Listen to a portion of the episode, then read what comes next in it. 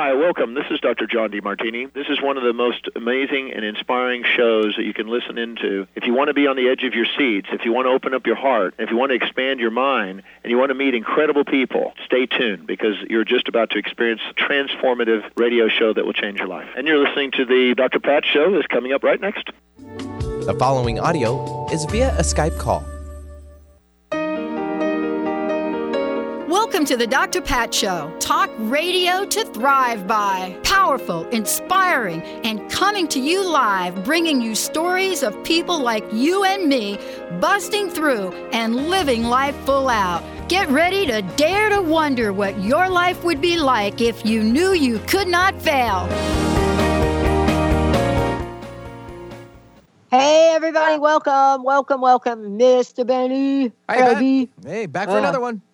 Back for another one. How you hanging in there? Yeah. Pretty good? I'm, I- I'm hanging pretty good. All right. Uh, I was given some amazing uh, organic hemp botanical botanicals, right? Uh, Botanical or because botanical? It's like tomato, tomato. I don't know, it's like uh, potato, potato. I can only have Yeah. fun right now. That's, Yeah, it's like radio, radio. Uh, no, that's, That's not radio. It's definitely not radio. uh, it's like football or football. Yeah, You know, if you come from my family, yeah. it's like football. Um, but uh, where was I going with this? What? Uh, saying So- hi, welcoming our guest. You know, the usual routine. oh my gosh! Well, I'm excited about this because for me, and earlier this week, Benny, you heard me talk about like my religious upbringing, right? Mm-hmm. and what that was all about. And you also heard me refer to myself as a spiritual hitchhiker. And so I got a bunch of emails about that from people. And I thought I'm not going to really address that till uh, D. Patrick Miller joined me here today. And we were going to talk about his book, How to Be Spiritual Without Being Religious. And there, once upon a time, there was a day, Benny, that I wouldn't even say something like that without like going to confession. I would like have to go to confession. Like if I said spiritual, that I would have to go to confession. Today's a different day though. And thank goodness for the book that he wrote. You know, he is the author of more than this book, dozen books. Uh, and why is it that he is out here talking about this? Well, first of all, he he knows how to investigate things. Why? An investigative journalist. He's out there like, okay, I got to find out what this is. Where does it go? Where's the beginning? Where does it start? What are people thinking? I, like all of our listeners, you heard me talk about. I'm a researcher. I love, I love to find research. Right? I have to discipline myself to stop. The difference between Patrick and me is he actually writes a book about what he finds. I just interview people that write books about what they find. Uh, and so here today, you know, after writing so many articles on so many different things, we get to take the journey with him how to be spiritual without being religious. And so off we go. Patrick, great to have you. Thanks for having me. Happy to be here or there. I was gonna I was gonna call you D. I was just gonna Uh, call D, but I just Patrick is fine. okay, good. Um, so this, I I want to start with my comment because I think my comment is uh, it it actually has been reflective in my family. The idea for me to say how to be spiritual without being religious, if I go back in the day, a family I grew up with, that would have been like you got to go see the bishop over that statement. Have we made progress here, Patrick? Well, it's it's interesting. This is sort of a a social change that goes back a little bit farther than people think. The first time um, in my research that I ever found evidence of it was in 1988. Um, a survey was done by Better Homes and Gardens magazine, which is hardly a you know a radical uh, periodical, and they did a, a survey of their readers Yeah. entitled Re- "Religion, Spirituality, and the American Family." And it, it was the first time I found anywhere in research that uh, like a mainstream um, medium like that was making a distinction between religion and spirituality. And they were finding even in 1988 that a significant number of people were kind of drifting from established religion to what you might call personal spirituality. Now the stats are uh, the last uh, statistic from the Pew Research Center was that up to 37% of American adults feel comfortable calling themselves spiritual but not religion religious. Yeah. And 70% of millennials and younger. Um, the the and there have been many predictions that mainstream churches are just going to fade away over the next couple um, decades because younger people just aren't going. Yeah. Uh, they some of them go to the big mega churches that are popular in, in evangelical circles, Yeah. but overall, a, a big missed news story is the growth of what you might call the spiritual but not religious movement. You, if you if you pay attention too much attention to the news, you would think that right wing evangelical Christians are in the majority. They're not. They're a tiny minority Mm. they're very good at getting press coverage, and the press pays a lot of attention to them because they make a lot of noise. But their numbers are shrinking, and what's growing is the number of people who who are uh, saying that they have a personal spiritual life, but no longer identify with a religion. Yeah. And you know what I love about this too is because I, I'm going to kind of piggyback on what you said, and then we're going to get right into the to the book as well. I was struck by the fact that one of, I would say, one of the fastest growing, prominent spiritual pastors, right? Um, Joel Osteen, right? Out of, uh, Huh? yeah, uh, out of Houston. He is very clear, and it, it- and his dad before him, very clear that they are not about religion, and that they don't believe in religion.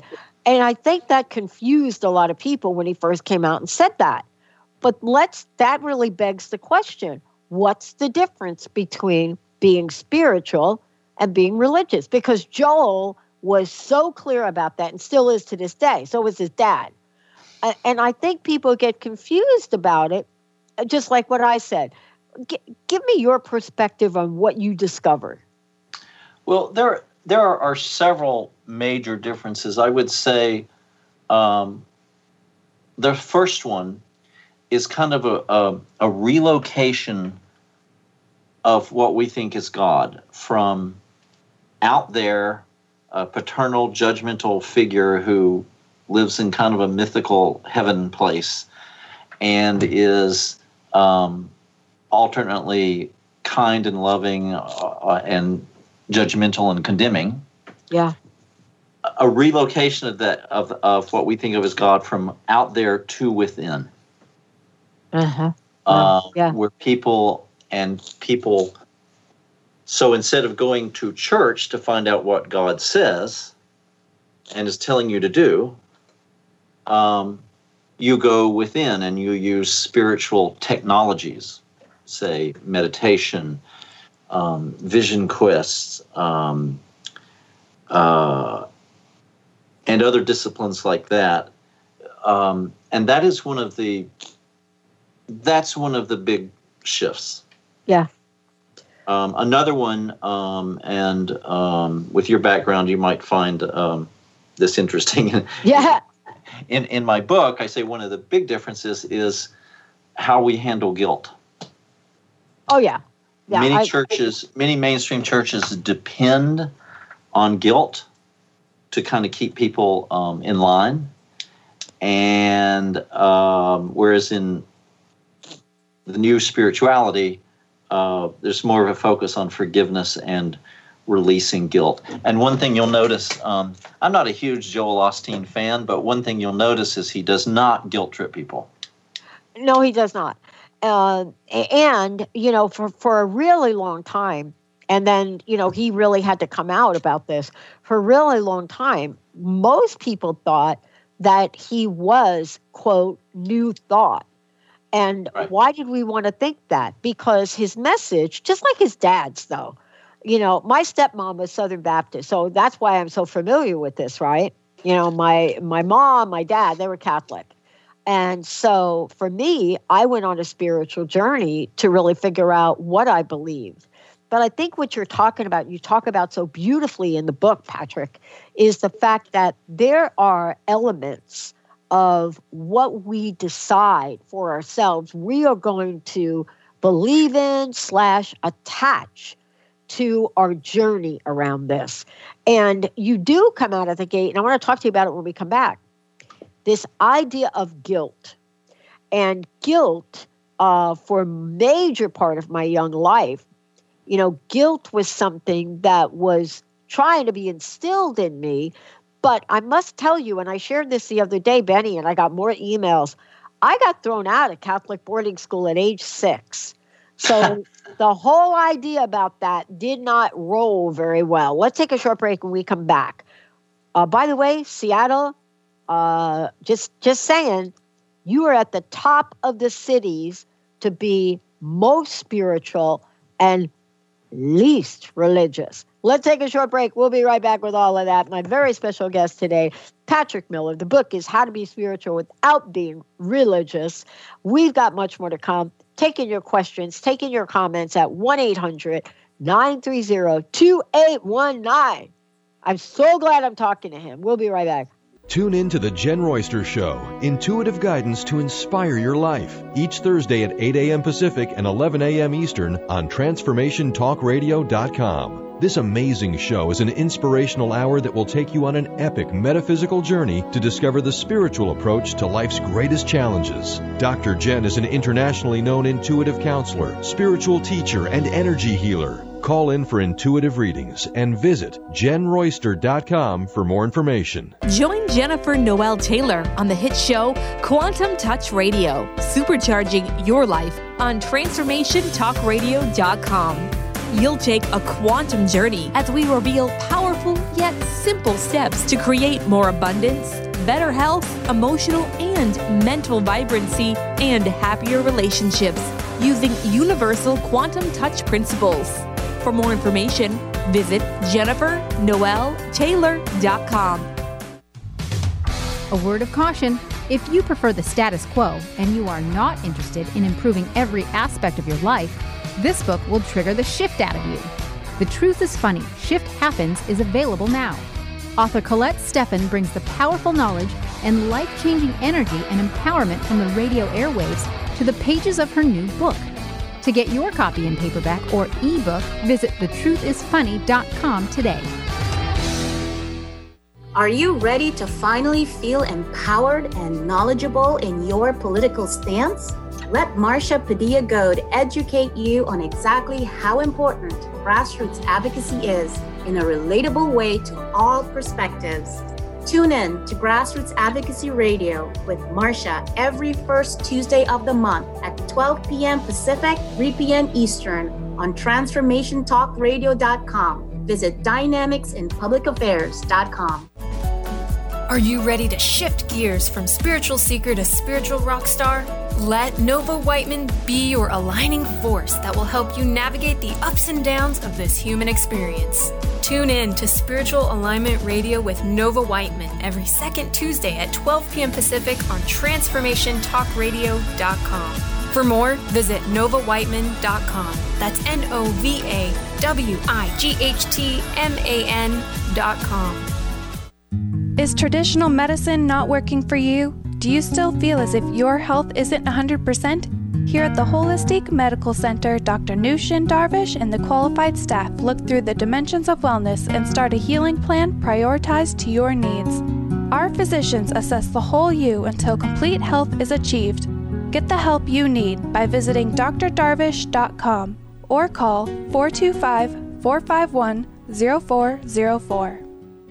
Hey, everybody, welcome back. Welcome back. You're listening to, yeah, Dr. Pat Show, Transformation Talk Radio, Transformation Network, all of the above. For more information about me, you could go ahead and go to uh, drpatshow.com. Joining me here today is Patrick Miller, the book that he wrote. I, I just really love it. How to be spiritual without being religious. And when I got the book, Patrick, I was I was pleasantly surprised, right? And I started to go through and I was reading it, and I, I was surprised about a couple of things.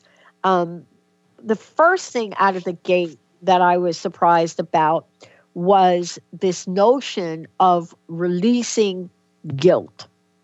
And part of that, and and and and again, the reason I was I was really so uh, just in awe and impressed at the same time is because this whole idea about consciousness or consciousness approach, you and I were talking during the break, you know, we could go back to the early days of 12 step programs, Alcoholics Anonymous, all of the above, and the introduction to the language such as a God of my understanding.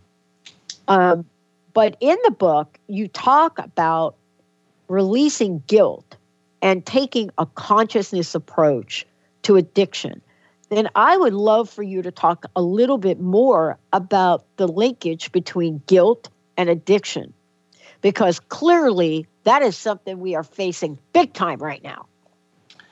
Yes. Um, you know, it's interesting. It reminds me of um, uh, Carl Jung, the psychologist, yeah. uh, once said that um, addiction was basically a very low level attempt at spirituality um, and you know it doesn't work very well. yeah. But it's driven by the uh, it's driven by the same longing that just gets misplaced into the the uh, uh, into the wrong tracks. You know, it's a, a, longing to have transcendent experience. It's a longing to um, to connect with people, um, and but a lot of that is not very well facilitated in our in our culture, and it's especially not facilitated by religion. Uh-huh. Yeah. Um, I remember growing up. I I, I grew up uh, not very religious. We went to a Methodist church, uh-huh. and I remember constantly thinking that compared to normal school, like something really extraordinary should happen at Sunday school. you know, that, that it, it, should be some kind of amazing experience that you didn't get otherwise. Yeah. And instead, I was just being taught things that made no sense, um, like Jesus Christ died for your sins. And at, eight years old, I couldn't figure out what I'd done wrong. Um, that that caused that to happen. And when when I would ask for an explanation, that instead of being told something revelatory, I was told, well, you just need to read the Bible more. Um, and so you stop asking these questions. And so, what, um, instead of church being a place where something transcendent and amazing happened, it seemed to be a place where things got shut down and you were made to feel guilty if you said the wrong things. Um, so, um, I would say w- one of the hallmarks of the of the new spiritual movement is the interest in forgiveness. Yeah. Um, I've done a lot of work with the path known as A Course in Miracles, which is the most thorough and demanding forgiveness discipline you could imagine. Um, it's it just hammers away at you um, relentlessly on the issue. Um, so again, that that's another of the of the big shifts in in the new spiritual awareness is um, getting away from guilt as a as a habit. You know, if I make a distinction between recognizing wrongdoing, yeah, and guilt. Yeah. The difference is if if you recognize that you've done something wrong, um, and you recognize it kind of cleanly and clearly, then you do something to correct it. It's when you don't do anything to correct it over time that the um, what I would call the addiction to guilt arises. Yeah. Yeah. And many churches have uh, traditionally relied on an addiction to guilt to keep people in line. Mm-hmm. Um, and for those who are not religious, they'll just transfer that addictive um, tendency elsewhere. They'll transfer it onto a substance or a habit um, or a, a, a, way of life um, that's not productive. Um, but either way, you know, over the long term, guilt just it, it, it doesn't work as a path. And it definitely doesn't lead you to anything transcendent. It doesn't lead you toward growth and um, and change. Yeah, I, I, I want to talk about this a minute, okay? Because uh, I, I, I'm starting to share more and more because I'm actually writing a book about this, and I started to share, share more and more about my the difference between my dad and my stepmom. My my dad remarried after my mom committed suicide, and so I'm starting to get more and more aware of this. But for myself, I had to understand the serious impact of guilt. And what I mean by that is guilt without any sort of action, right? To to to get things right-sided, so to speak. Um, it's very very difficult to carry forth in life uh, without being quote let me just say triggered and so the idea of releasing guilt is is, is really one of the cornerstones of the book um, and uh, and the, the dialogue around forgiveness is so important yet don't you think that these two constructs guilt and forgiveness are probably i have to think before i say this probably two of the most misunderstood uh, uh, ideas that could help people set themselves free? Well, there are definitely a lot of um, misunderstandings about forgiveness. I, you know, I've also done a book on forgiveness that came out last year called the Forgiveness Book, and one thing I've noticed when I do uh, public appearances is that people think forgiveness means um, um, giving in or making excuses for other people or for oneself. In other words, that it's a sign of weakness. Um, when you can't deal with life any other way, then you finally surrender and forgive. And in my experience, it's just the opposite. It's the key to being really strong. And, and in fact, when you have a forgiving attitude, you're actually more likely to see other people's faults and flaws and your own more clearly. Uh, but the difference is you also know what to do about those problems in a more effective way, um, which is not to get habitually angry or not to feel habitually guilty, but again, to do something to change things, to change oneself, to change the nature of relationships. Um, um, to take a positive action rather than getting um, trapped in guilt. I think the main misgiving about uh, main or wrong belief about guilt is that it somehow makes us better. Um, you know, if we're that we should be guilty about certain things, we should be guilty about something we've done wrong. Yeah. And my feeling all is is if we've done something wrong or doing something wrong, we need to correct it. We need to yeah. Yeah. not feel guilty about it. Um, a Course in Miracles defines a miracle as a shift in perception, or in other words, changing your mind. Yeah. And um, it's that's always struck me as kind of funny because for a lot of people, you know, changing their mind really would be a miracle. Yeah. and, and well, yeah, things, you, you and I are we're, you and I are almost on the same page. Uh, uh you know, uh, I was back on the East Coast, and I was thinking to myself, "Oh my God, making a decision might almost be a miracle." But they're kind of two sides of the same coin, right? Right. You know, they're all centered around being bad, making a mistake. Well, one of the things you say in the book that I really kind of latched onto here was when you talk about guilt versus the new moment, and you talk about this, you you you go on and you talk about the way we're often often so fixed on the past that we overlook the potential of the present. And by the way, I totally agree with this, except that I, I tried to actually practice the the book, The Power of Now, and I realized it's impossible because the minute I'm in the now moment, that's actually past.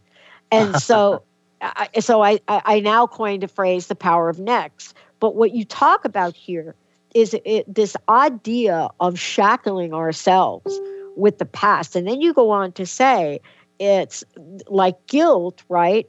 Would rather have us believe that a greater darkness is always closing in upon that, upon us. And I thought to myself, yes, that is the way that feels, Patrick.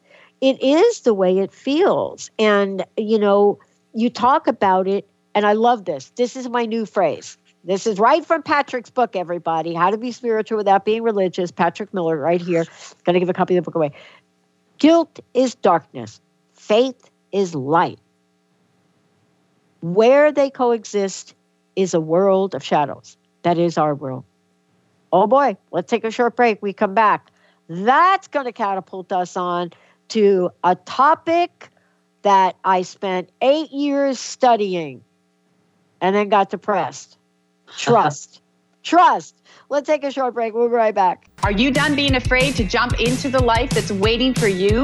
Are you ready for a real shift? I invite you to tune in every Tuesday with me, Tracy L, on The Tracy L. Clark Show, where we will teach you how to live your extraordinary life at 8 a.m. Pacific on Transformation Talk Radio, where I will provide the tools and the steps needed to help you transcend perceived limitations and move forward with an extraordinary life. For more information, visit me at tracylclark.com. Are you new to playing with the law of attraction or a seasoned pro looking for an easy and organized way to monitor your co creation endeavors as you draw them from the immaterial planes into your physical reality? Then join me over at goldenotter.us for bi monthly new and full moon rituals where we plant seeds of intention, then harvest the fruits of our desires as part of a dynamic community in the members only Lunar Manifestations Forum. I'm Autumn Seibel, host of Golden Otter Radio, where the metaphysical meets the mainstream, and I can't wait to meet you. What is holding you back from living the life you are meant to live? Why is it vital to believe in something bigger than yourself? Are you in physical or emotional pain? Tune in monthly to Vibrant Purposeful Living Awaken the vibrant life within you with Lou Paradise and Dr. Pat on TransformationTalkRadio.com. Lou's passion is to help everyone experience positive solutions for life. Find out more about Lou with Vibrant Purposeful Living at louparadise.com.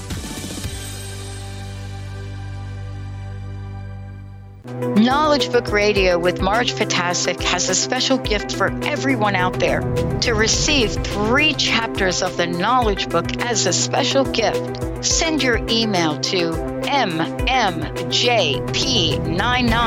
at gmail.com. That's M as in Mary, M as in Mary, JP99 at gmail.com now to receive this fabulous, fabulous gift of the Knowledge Book. Are you someone who wishes they had more joy in their daily life? Then I've got to tell you that gratitude is your greatest ally. And here's why our brains are wired to look for problems, to look for where things aren't working in our lives. But a continued focus on what we're not happy about, as you can imagine, kind of keeps joy at arm's length. Instead, why not train your brain to look for what is good in your life? You know, the things, the people, the opportunities that you are really thankful for. I call this a gratitude practice. I do it every day, and it's made a huge difference to my joy levels. And the sooner you begin, the sooner your joy will increase too. I'm Lynn Horde, creator of Joy School and host of Gimme the Joy Radio, which you can tune into every second and fourth Thursday of the month 9am Pacific, 12pm Eastern, 5pm UK time on transformationtalkradio.com. Hey, everybody, welcome, welcome, welcome back. Uh, Patrick Miller joining me here today. The book is How to Be Spiritual Without Being Religious. You know, Patrick, before we kind of jump ahead, you know, I mentioned earlier that you're the author of a number of books. And I would love to know how people can find out more about you, but also how to get a copy of the book. And Benny, we are going to give a copy of the book away today, and Patrick's actually going to sign it. Um, how, how can people uh, find out more about you? Well, um, I have two websites. My personal author website is dpatrickmiller.com. Okay. and that's where you see uh, the books I've written. I'm also, uh, but I'm also a publisher and literary agent, and I work with a number of other writers under my company name, Fearless Books. So the other website uh, showing off their work is uh, fearlessbooks.com. But my work is on my personal uh, site at dpatrickmiller.com.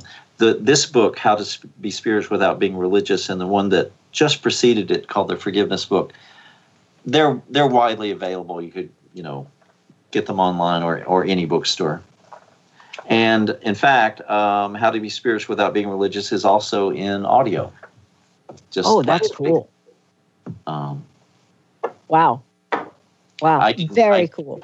I didn't read it, but uh, it it was uh, done by a company called Tantor Audio, and I think it just went on the market last week. Yeah, I mean, uh, I, I think that, you know, for all of you listening to the show, there are many things that Patrick could have put in this book. And I was really struck by, and I was telling you this during the break, I was really struck by, you know, the, what I want to say is really, you know, the core elements of the book. And the one I want to talk about, and I know we're not going to have time for everything, but before we get to talking about gathering trust, uh, Benny, let's go ahead and give a copy, uh, and this is going to be an autographed copy of the book uh, by Patrick. Let's give a copy of the book away. 1 800 930 2819. Uh, 1 800 930 2819. Gathering trust. Um, I, I think we have to start with a definition of what you mean by trust because many people uh, would look at this and talk about an aspect of trust that may or may not be what you mean. Tell us what you mean by this, and and what is the gathering process about? um, well, one thing I, I say in the book is that you, you can you can trust others only to the extent that you can trust yourself. And I would add to that um, that you trust yourself only to the extent that you trust something greater than yourself, whether you call it something greater, God or not. And this again gets back to my early religious experience as a child, where I remember getting mixed messages about, um, you know, God the Father was something was was someone you should be able to trust in any circumstances and always get guidance by praying. But on the other hand, if he if you did something wrong, he was going to punish you and send you to hell. Um, and so, you know, I was very confused by that as a child. Like, um, why, why, why are we given this mixed message uh, by the church we go to that um, God is this sort of unpredictable father who might take care of you and might condemn you? Um, when I um, my my spiritual path began really uh, in my 30s when I, w- I was seriously ill for seven years, and I realized that um, in the process of recovery that um, I was very angry at the world. I was very distrustful of the world. Uh, yeah. That's one reason I had become an investigative reporter. Uh, in my 20s was because I thought there was something wrong with the world and there was should be somebody to blame, and I was going to find out who that was. what I discovered in my 30s in the process of, of a serious illness was that the main person I didn't trust was myself. And that inner distrust I sort of threw out onto the world so that the world looked very untrustworthy. And it took me a long time to realize that I was, you know, um, looking at myself. Yeah. And so, what I call the process of gathering trust is um, learning to contact the inner strength that is reliable.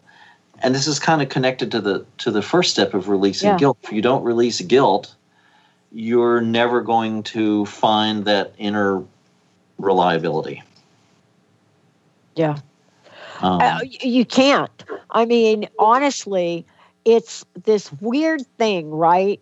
And I don't know who said this to me first, but it's this weird thing where when you have trust on a continuum, something like doubt can't coexist with it. And when we have guilt, we have these elements of uh, of doubt that seep through it, right? Um, guilt carries so much weight with it; it's hard to even describe. But in your book, um, you talk about. I love this phrase. There's so many things in this book I love. It's just like these little sentences.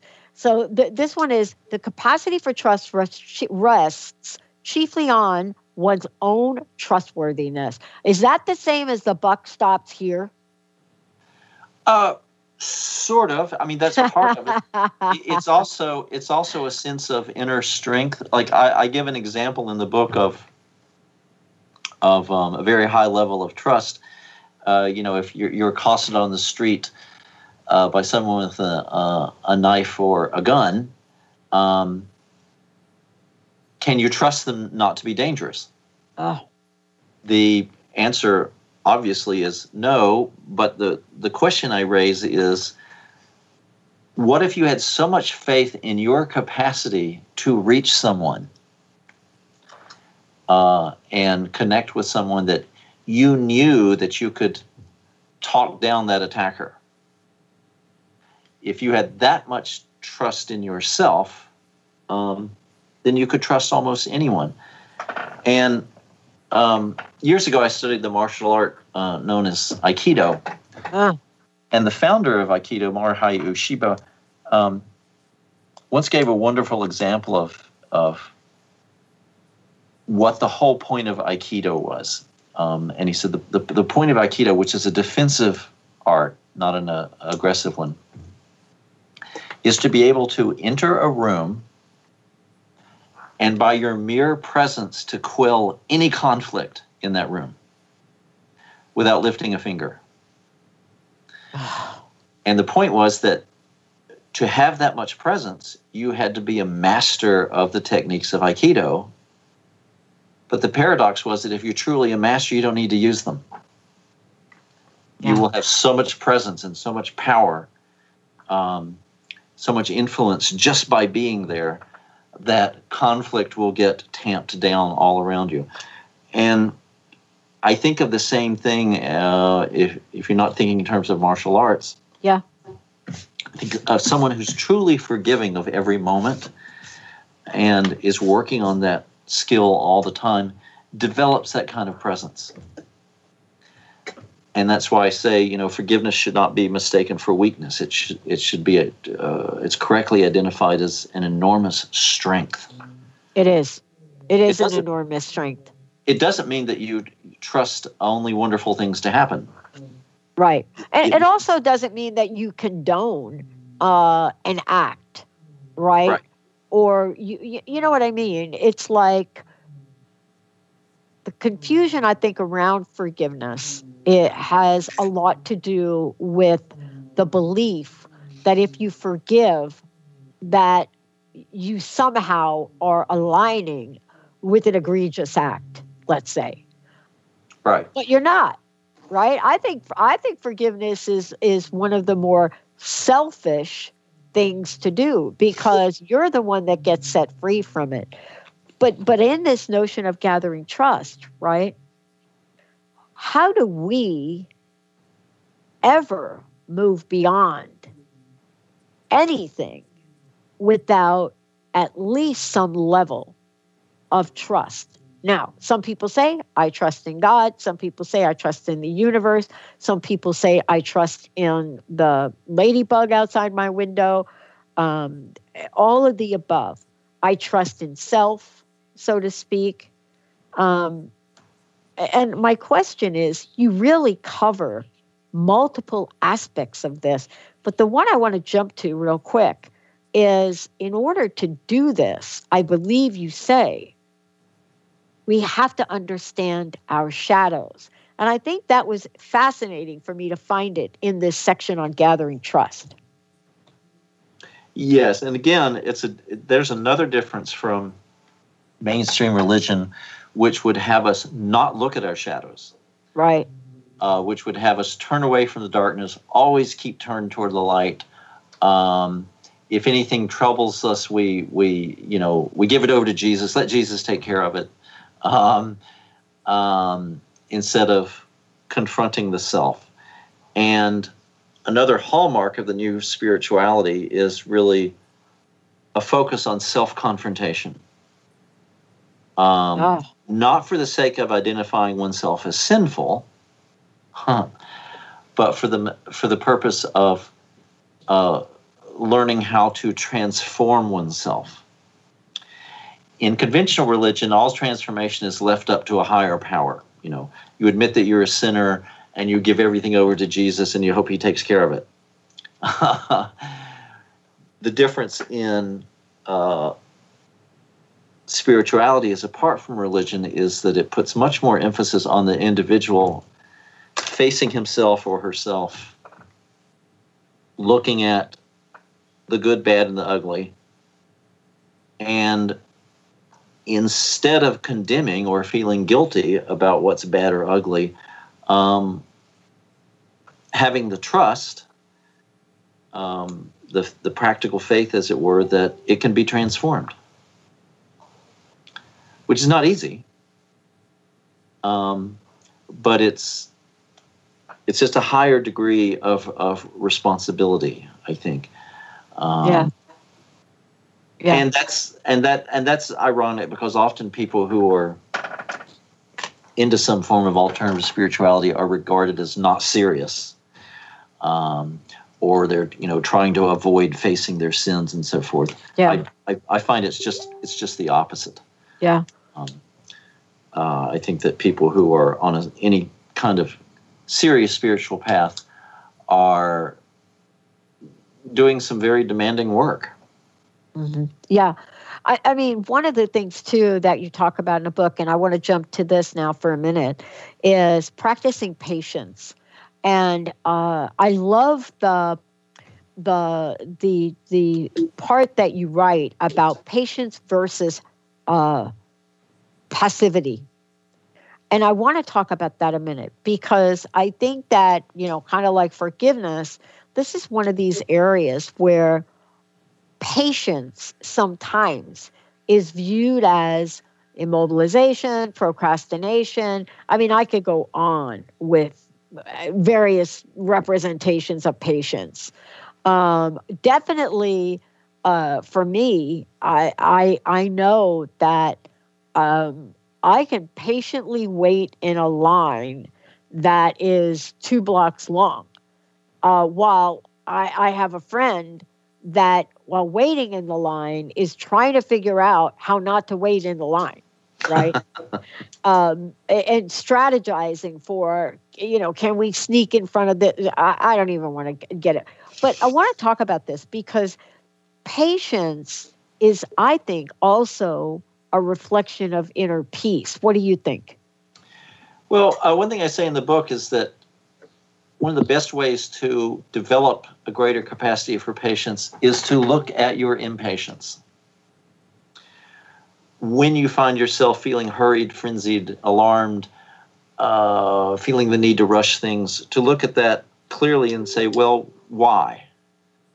Um, what do I want to be different, and why do I want it to be different fast? Uh, and uh, sort of question the you know, question the urgency. There may be a good reason that you're impatient about something or other. And if so, that needs to be appreciated. Uh, but sometimes impatience is just a um, displaced anxiety. Um, it's, you know, not wanting to have to stand there in that line and just be with yourself. Yeah. yeah. You know, anything but that yeah, yeah. Myself uh, and my cell phone. Right. Ah. uh, one of the greatest uh, greatest things I ever heard about uh, meditation was said by uh, the late teacher Stephen Levine, who was told this by his teacher, who said, uh, "Real meditation is just one insult after another." Um, and what he meant by that is that you know if if you really sit down and get still and allow whatever's inside yourself to come up in your mind so it can be faced, um, it can be a really humiliating and insulting experience. You know, you see all kinds of things you wouldn't want to see, and you see all kinds of things that you have to learn to be patient with. Um, and it may be it may sound kind of a it's a paradox, but it's it's it's a workable paradox. That one thing we have to learn to be patient with is our impatience. Yeah, totally. To learn to be patient with our racing minds, our anxiety, our need for things to be different now. Um, and one way to sort of undo that is to step back and say, well, why do why do I have this feeling right now? Yeah. Um, yeah. It's not saying it's wrong. You know, it's very difficult to to try not to be impatient. yeah, it is. But you know, one of the things I love about this, which I discovered, I, I mean, the minute I discovered this, I can't remember what year it was. I did this happened when I was really young. Um, is what you wrote in the book, and and I I almost was I almost had to do a second take on it, and then I got back to read it. The river of possibilities. Here's what you say. This is what I discovered at a very young age, and I don't know how. Patience recognizes that there is always a much greater range of possibilities at hand than the limited outcomes we can plan, predict, or produce. Impatience awaits something in particular. Patience expects the continuous flow of the unexpected. To be patient about the sights and sounds ahead on a journey down a river. Imagine the point of imagine the point of view of the river. I loved what you wrote there, and I I I almost was like, okay, is he not going to write more about that? Um, but I think he said it all because we don't talk about the amazing, expansive nature of patience and possibilities together. We do not talk about that enough. And uh, the reason I say that is I wouldn't be talking to you today if this was not a part of my nature. I would have, I dialed the wrong phone number 15 years ago. That's why you and I are talking. I didn't hang up, right? But I had to learn about possibilities. And I wanted you to talk about possibilities because I find possibilities really um, uh, much more out in the conversation about spiritual. I don't know. Am I making that up?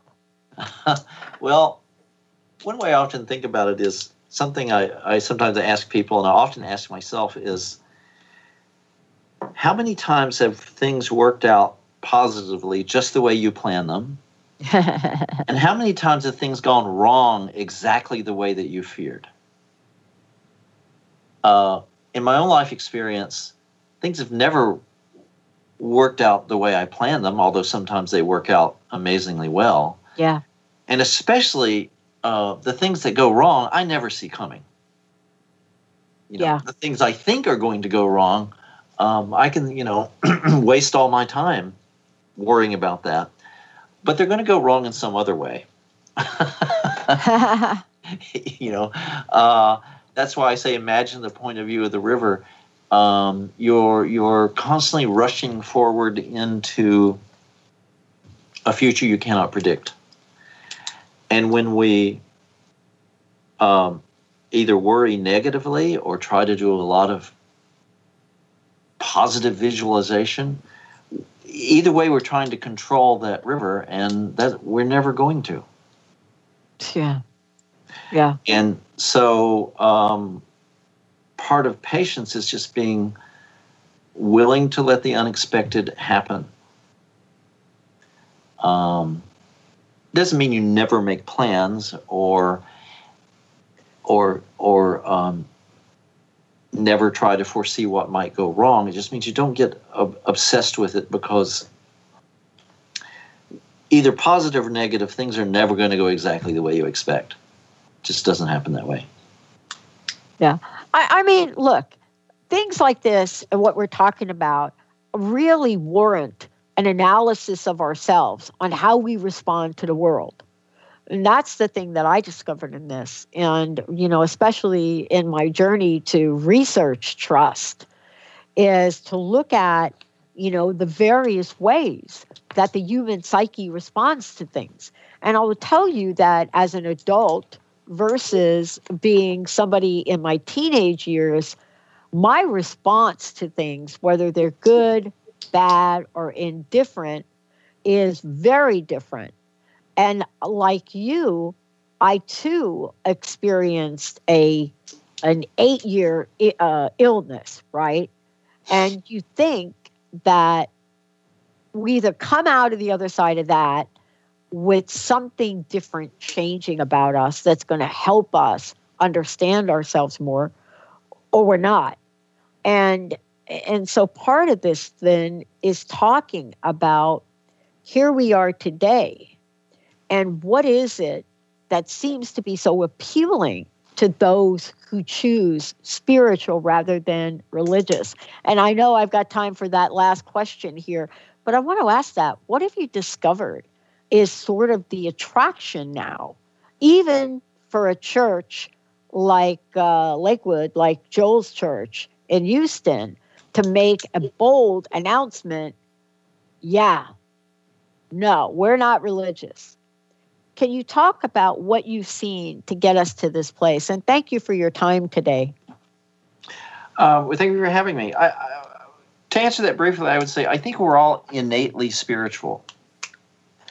In other words, we all have a longing to know why are we here? Why are things this way? You know, what is our purpose or what can our purpose be? And we are, if we're raised in a conventional religion, we're sort of given the idea, well, the church will tell you all that. Um, by and large, for increasing numbers of people, it doesn't anymore. Um, and there are many, many influences and many, many reasons why this is so, but the the the, the total result is that, that people are turning to themselves to find those answers. Yeah.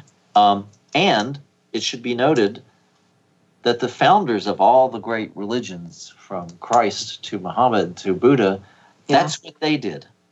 Yeah. They turned to themselves to find the answers. What they um, discovered was later, you know, co- codified and misinterpreted and institutionalized, so that it's almost not recognizable. Yeah.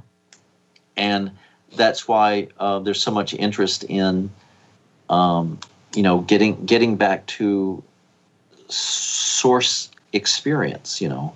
Yeah. Um, whether that's Buddhist meditation or Christian mystical meditation or vision quest.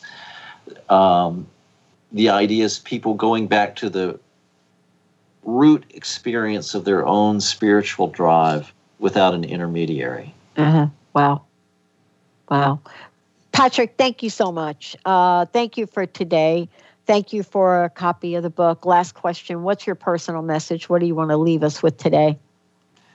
Um, oh, I guess a repeat of what I just said, which is that, you know, we, we, we're all innately spiritual, and there's a way to, there are many ways, in fact, to um, find that path within oneself. You might find it while being a member of a church. I'm not saying they're necessarily exclusive. Um, yep. But uh, more and more people, you know, are finding it um, outside the church, and it's the, the, the, the, that search for meaning. I think is um, is central to the human experience.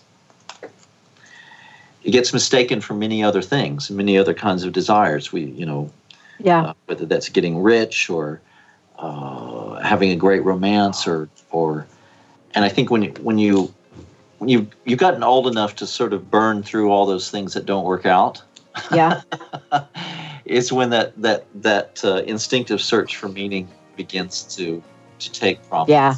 Well, thank you, Patrick. Thank you, everybody. Thank you, Benny. Hey, everybody. We'll see you next time.